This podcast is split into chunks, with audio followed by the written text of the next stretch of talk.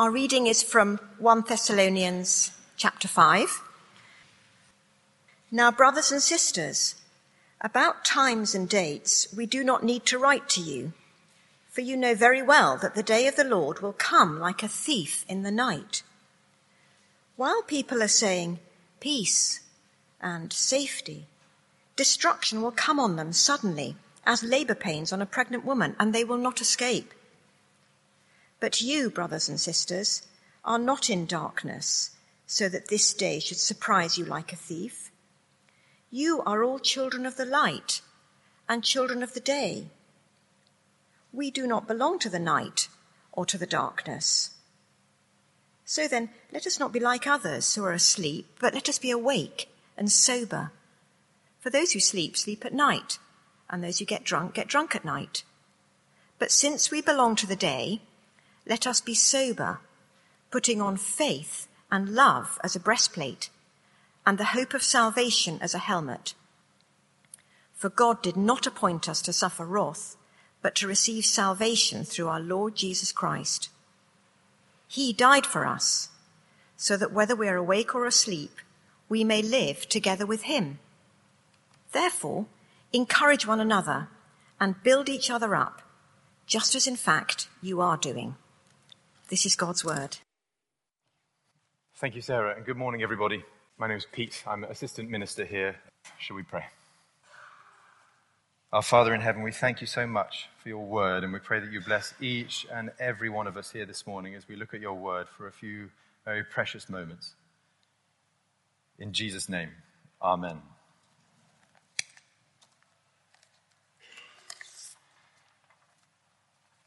I want to tell you, without exaggeration, the most important thing you will hear this week. It is more important, what the Bible says to us this morning, than who designed Meghan's dress. Hard to believe, I know, but it is more important than that. It is more important than what car Harry was driving when he went to the evening reception yesterday, although it was a really cool car. It is more important than who won the FA Cup, although that was an enjoyable time yesterday as well. It is more important than all of those things. I would say, without exaggeration, that I think it's the most important thing you'll hear in your life.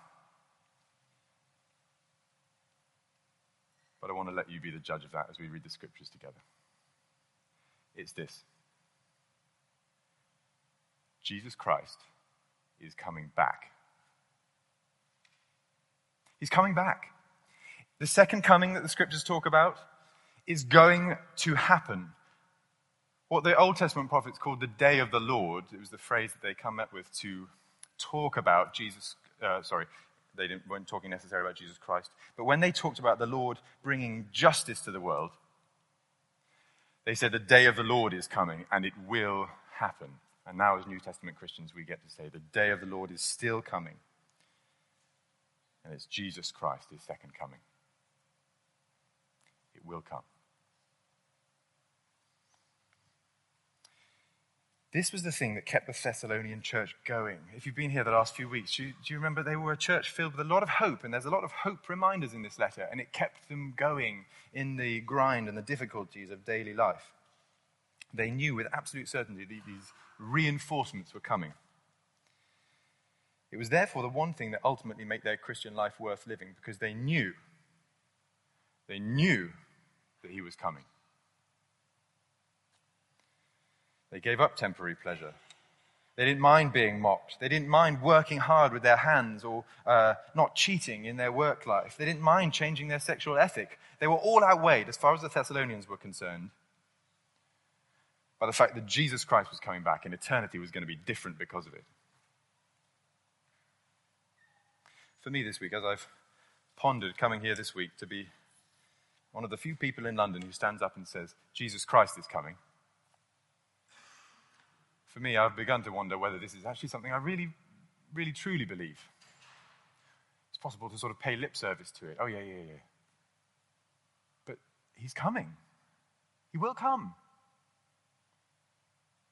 For me personally, this is a, this is a challenge. The Thessalonians, they were a bit like a rower. You, know, you can picture the boat race on the River Thames. They were, they were rowers, and they were just rowing hard for the line.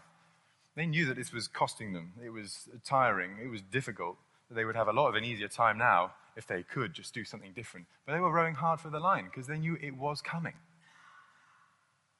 Jesus Christ would come soon. I am perfectly aware that there's a lot of skepticism in the world today about this sermon. I know. I mean, you try going into your office this week when you're, I don't know, having a meeting. Shall we plan next year's uh, diary at work? Yeah, fantastic. Yeah, let's do that. Just remember, guys, just remember, colleagues, uh, let's plan, but Jesus Christ may return first. I wonder what sort of look they would give you. See what reaction. I think, um, just on the surface of it as we begin, there are three things which make me think this is not so silly after all the Big Bang, justice, and Jesus. They all make me think this is not so silly. Uh, first of all, these are sort of in order of importance, increasing importance. First of all, the Big Bang. I mean, most people in our society today would say the universe was formed with some sort of Big Bang moment, something. Boom! Something happened and everything was set in motion. That sounds like a total miracle, something extraordinary to me. I don't think it's so silly to think that the universe might suddenly come to a big finish in a big way. Doesn't have to sort of fizzle out with entropy forever. We tend to believe it started big, so why can't it finish big? Big bang. Secondly, I think justice. Everyone tends to want justice. And the day of the Lord in the Bible is described as a day of justice. When the longing of my heart that every little wrong that's been committed, and especially every big wrong, will be righted by the Lord Everything that the police and the law courts couldn't catch will finally be satisfied. Every injustice that my family or friends or I myself have suffered will be righted. And everything I don't even know about because it's taken place in far flung corners of the world will finally be put right. That's going to be a day of justice that I really want in the world. So there's the big bang, there's justice. And then thirdly, there's Jesus people tend to like a lot of stuff that Jesus said. You ever notice that? They love it when he says things like, Love your neighbor, turn the other cheek, take the plank out of your own eye before you criticize others. They love it when he says, uh, Faith can move mountains, or don't cast your pearls before swine. Just get a bit less keen, people tend to, when Jesus talks about the day of the Lord, which is a problem because he talks about it a lot. I spent 10 minutes this week going through all four Gospels Matthew, Mark, Luke, and John and just seeing how often Jesus talks about the day of the Lord. Matthew, taught, uh, beg your pardon, Matthew 24, verse 30, I won't read it all out to you. Uh, Matthew 24, 42, Matthew 24, 50, uh, into Mark chapter 8 at the bottom of the uh, page. I think we can go on. Mark 13, 26, Luke 21, 34, John 12, 48, Acts 1, verse 7. It's even there in the book of Acts. This is just 10 minutes I spent leafing through the Gospels. If you like what Jesus said,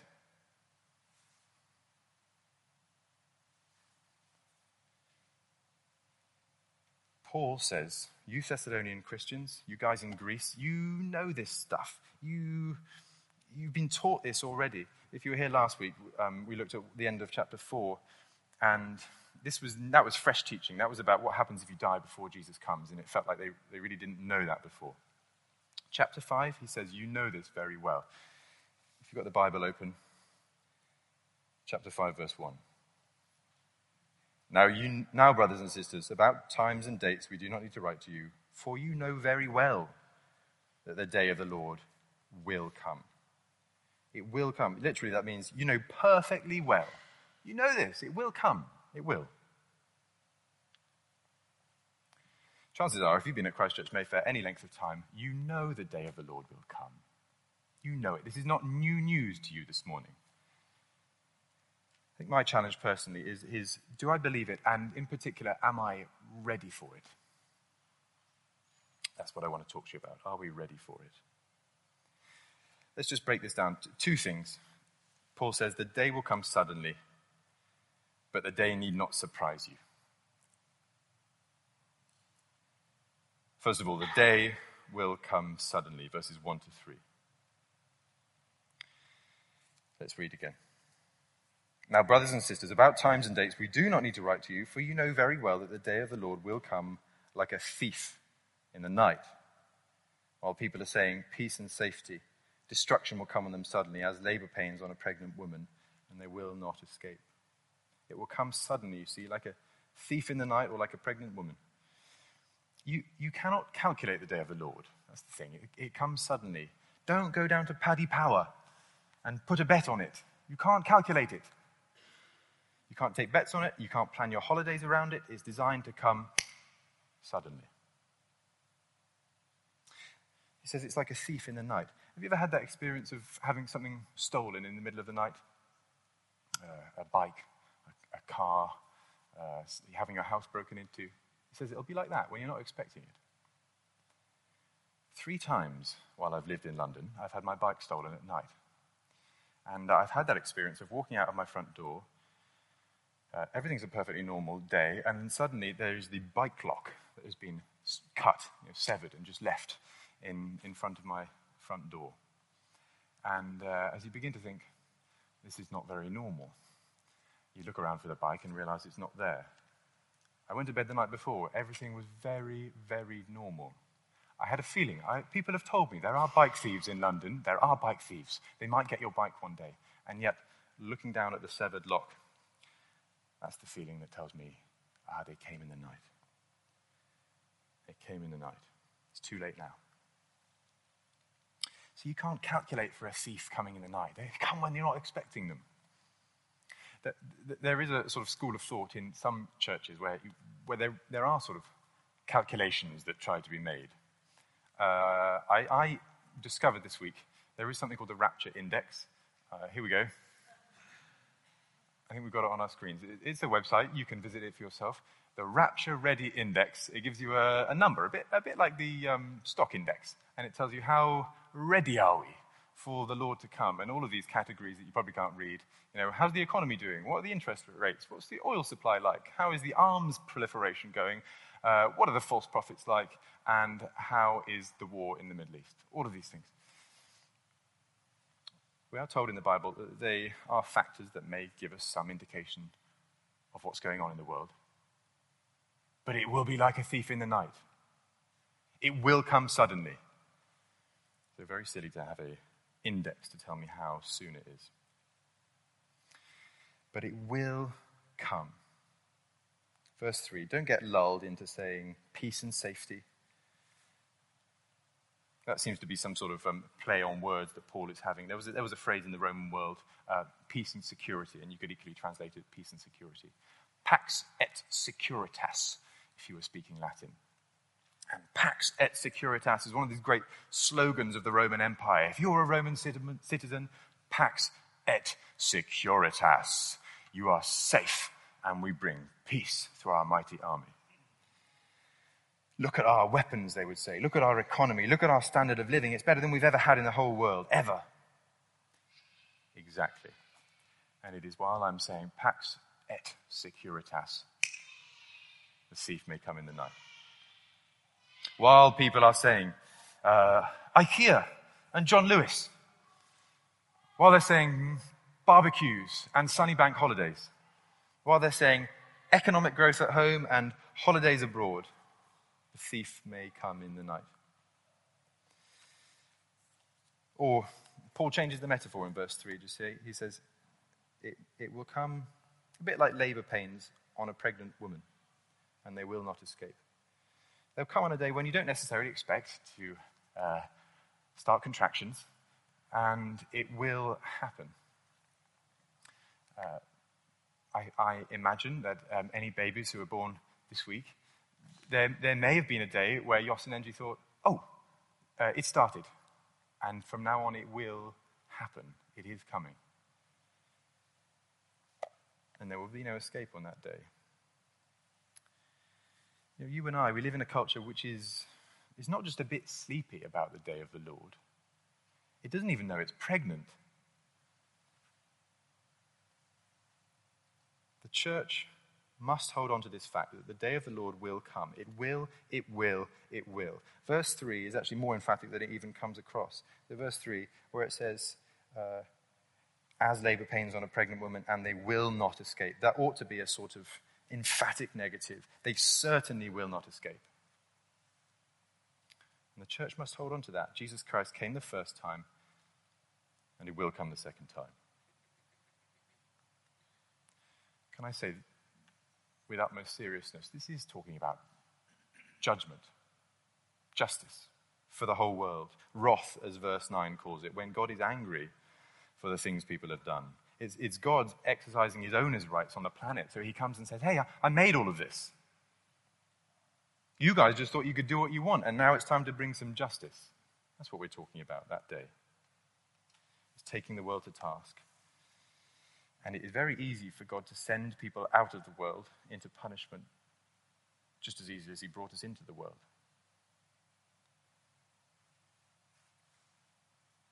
Think of it this way God promised a lot of stuff in the Bible, and all of it's come true apart from this one thing. So, God made a sort of promise in the Bible when He spoke creation, you know, let there be light. That's a sort of promise. And sure enough, there was light. God made a promise in the beginning of the Bible that if you took the fruit from the tree, Adam and Eve, that you'd get punished for it. And sure enough, they did get punished for it. God made a promise early on in the Bible that uh, he was going to flood the world. And sure enough, there was a flood on the world. God made a promise at that day that he was going to save Noah and his family. And sure enough, Noah and his family were saved.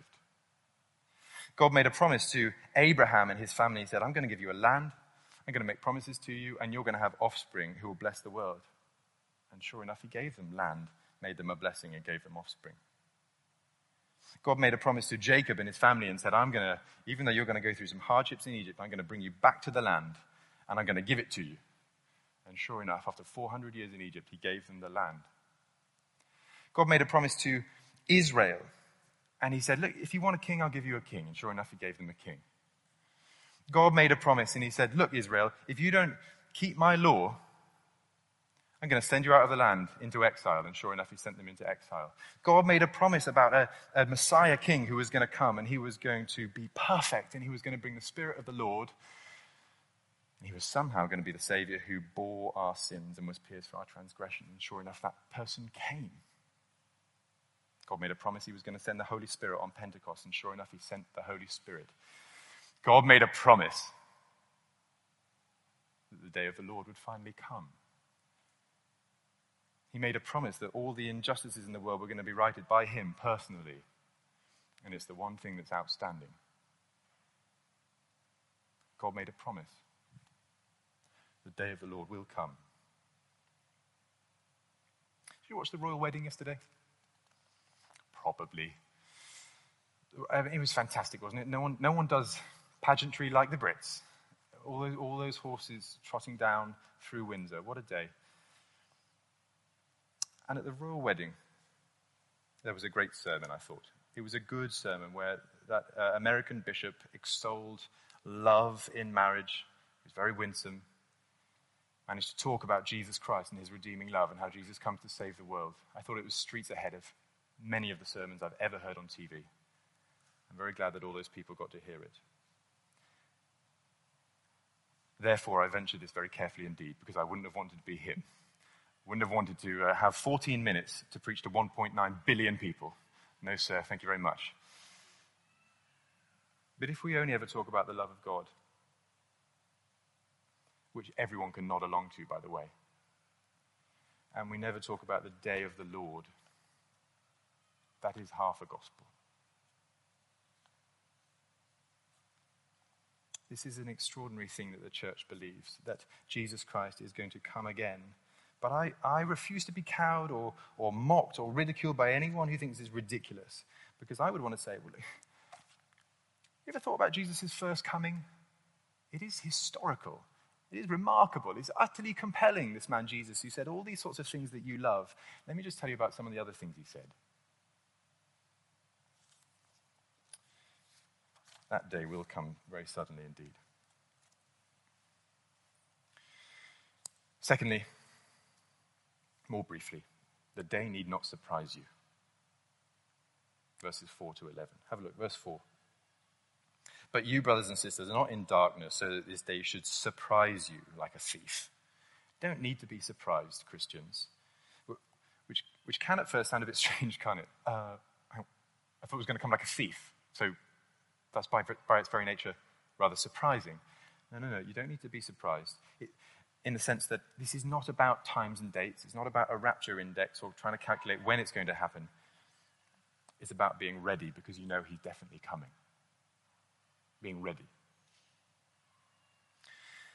I had a friend come to visit me this week. He, um, he's a good friend of mine from theological college. He's coming down from Glasgow, where he lives, and he was in town for a retirement party. So he said, Look, Pete, I know this is a bit cheeky, but I'm, I'm going to this party. I'm just in and out for the night.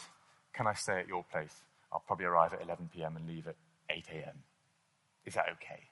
Yeah, fine. You're a good friend. Come on, come on. I don't mind. Uh, I totally forgot. you know, I wrote it in my diary. I knew it was coming. We'd, we'd spoken the week before, fine, fine, fine, fine. Uh, on the day, it was just a busy day. Totally forgot. Uh, I even switched my phone off that evening, uh, which I don't normally do, but I was enjoying an evening off. Turned the phone off, uh, went to bed. 11.45 p.m. Slightly later than advertised, but still within the realms of uh, reasonableness because he'd given me warning. The doorbell went. Who's that? Who's that? Oh, no. I look in through the peephole. Oh, no. Greg. Of course, he said he was coming tonight. It's tonight. It's tonight. It's tonight. Scrabbling for the key to unlock the door. Oh, crumbs. I haven't got time to change. Hi, mate. Hi. Hi. My hair's all sticking up everywhere. You know, bits of slobber on my face. Oh, I've evidently been asleep. He was like, hey, pal. come in, come in. I am so embarrassed. So embarrassed. I, you're a good friend. I totally forgot you were coming. You came from Scotland to stay with me. I totally forgot. I had a very sleepy cup of tea with him and tried to make it up to him. Uh, how embarrassing to do that to a friend. How embarrassing if, if, if you raise the stakes. I mean, what if your boss is coming to stay? Can, can I come and stay with you? I'm just in town for a short while. Can I come and stay? Ooh, I totally forgot my boss was coming. Ooh, ooh, that feels like a debt you've got to pay. How embarrassing to get to the last day. Oh, Jesus Christ. Yes, you did tell me you were coming. How? I've just been sleeping. I've just been biding my time. I, I wasn't ready. How embarrassing. Verses 4 to 11. You, brothers and sisters, are not in darkness, so that this day should surprise you like a thief. You are all children of the light and children of the day. We do not belong to the night or to the darkness. So then, let us not be like others who are asleep, but let us be awake and sober. For those who sleep, sleep at night, and those who get drunk, get drunk at night. But since we belong to the day, let us be sober, putting on faith and love as a breastplate, and the hope of salvation as a helmet. For God did not appoint us to suffer wrath, but to receive salvation through our Lord Jesus Christ he died for us. He died for us. So that whether we are awake, as if we're still living, or we're asleep, that is, we, we've already died, like we heard last week, we may live together with him. Therefore, encourage one another and build each other up, just as in fact you are doing. You see, so the way we get ready for Jesus' coming is not by knowing the exact time or date, it's by just behaving like we belong to the day. Holy behavior.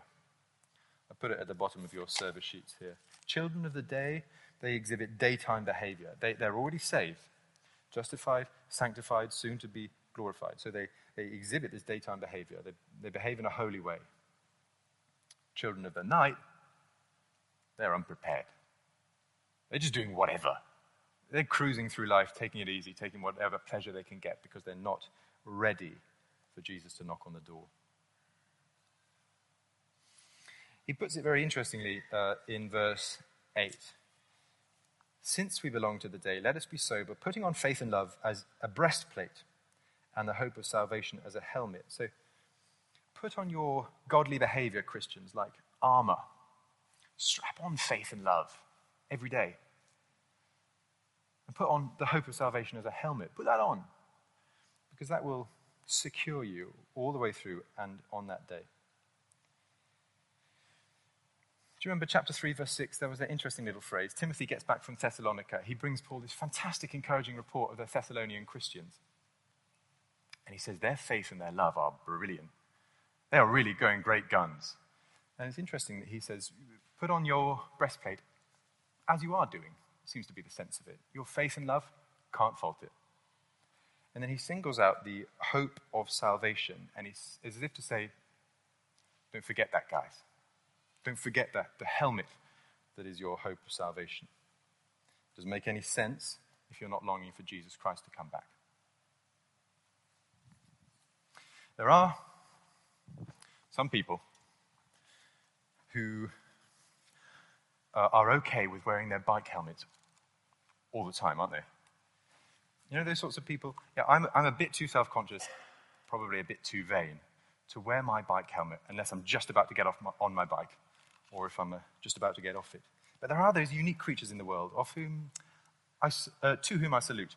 And you know, they are totally willing to wear their bike helmet when they're sort of on the way out of the house, but they're not quite there yet. Or, you know, they're still having a, a conversation in the office, but they're going to get on the bike soon, and they'll just talk to you with their bike helmet. Totally unself, unself-conscious. I've just got a bit more photocopying to do. I'll just do it in my bike helmet, and then I'll go. I salute you guys. I think that's terrific. You, you don't care what people think of you. Jesus Christ said, forgive me, this is, the only, this is the only helmet I normally ever wear. So here's your illustration. Jesus Christ says, Christians, you put on your helmet every day. And if you look stupid to the world, you wear your helmet. Because I'm telling you, this is the thing, this is the hope of salvation which will get you through not, not just this life, but also that day, the day of the Lord. Christians are told to go about uh, faith and love and the hope of salvation. My Savior, you see, He told me to wear this. He told me to put this on until He gets back.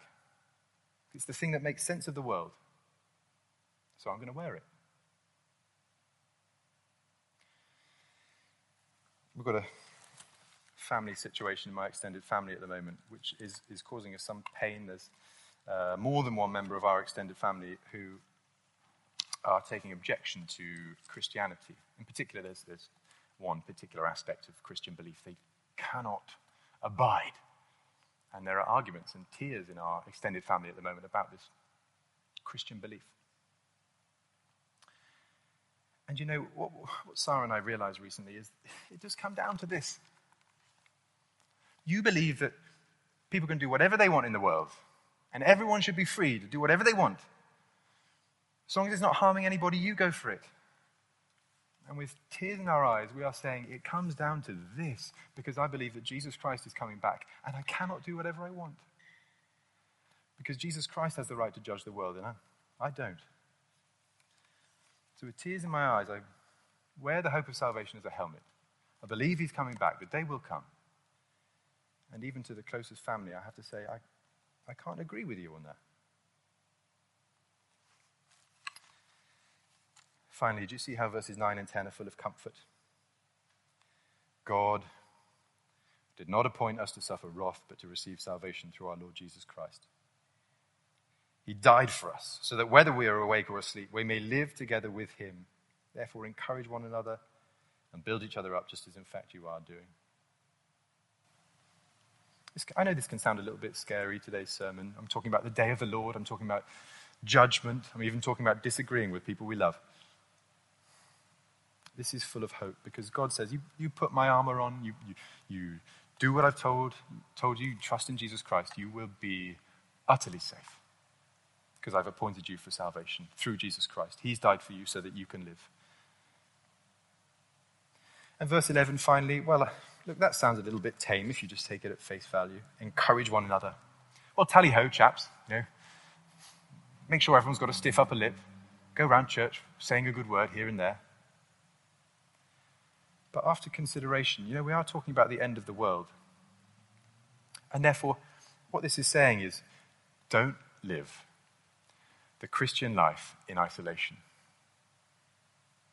You have the great privilege of living Christians with one another. You get to do church with one another. And church is an armory where day after day, week after week, I come, I strap on my armor again, I encourage the brothers and sisters who are feeling low. We strap it on together and we wait. Because the day of the Lord will come.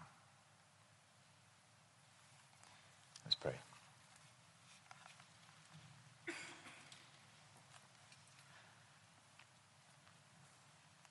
Almighty God, judge of all the world, we believe this as your church, that the day will come. We pray you'd help us to be ready, not calculating when, but amending our lives. We pray we'd be people who encourage one another to put on faith and love and hope while we wait for our Lord Jesus. And though an awesome day, though, though an intimidating day, what a day that will be to see him fully and finally come, to see our Lord face to face, and to see justice in all the world. That's what we long for. And it's in his name that we dare to pray. Amen.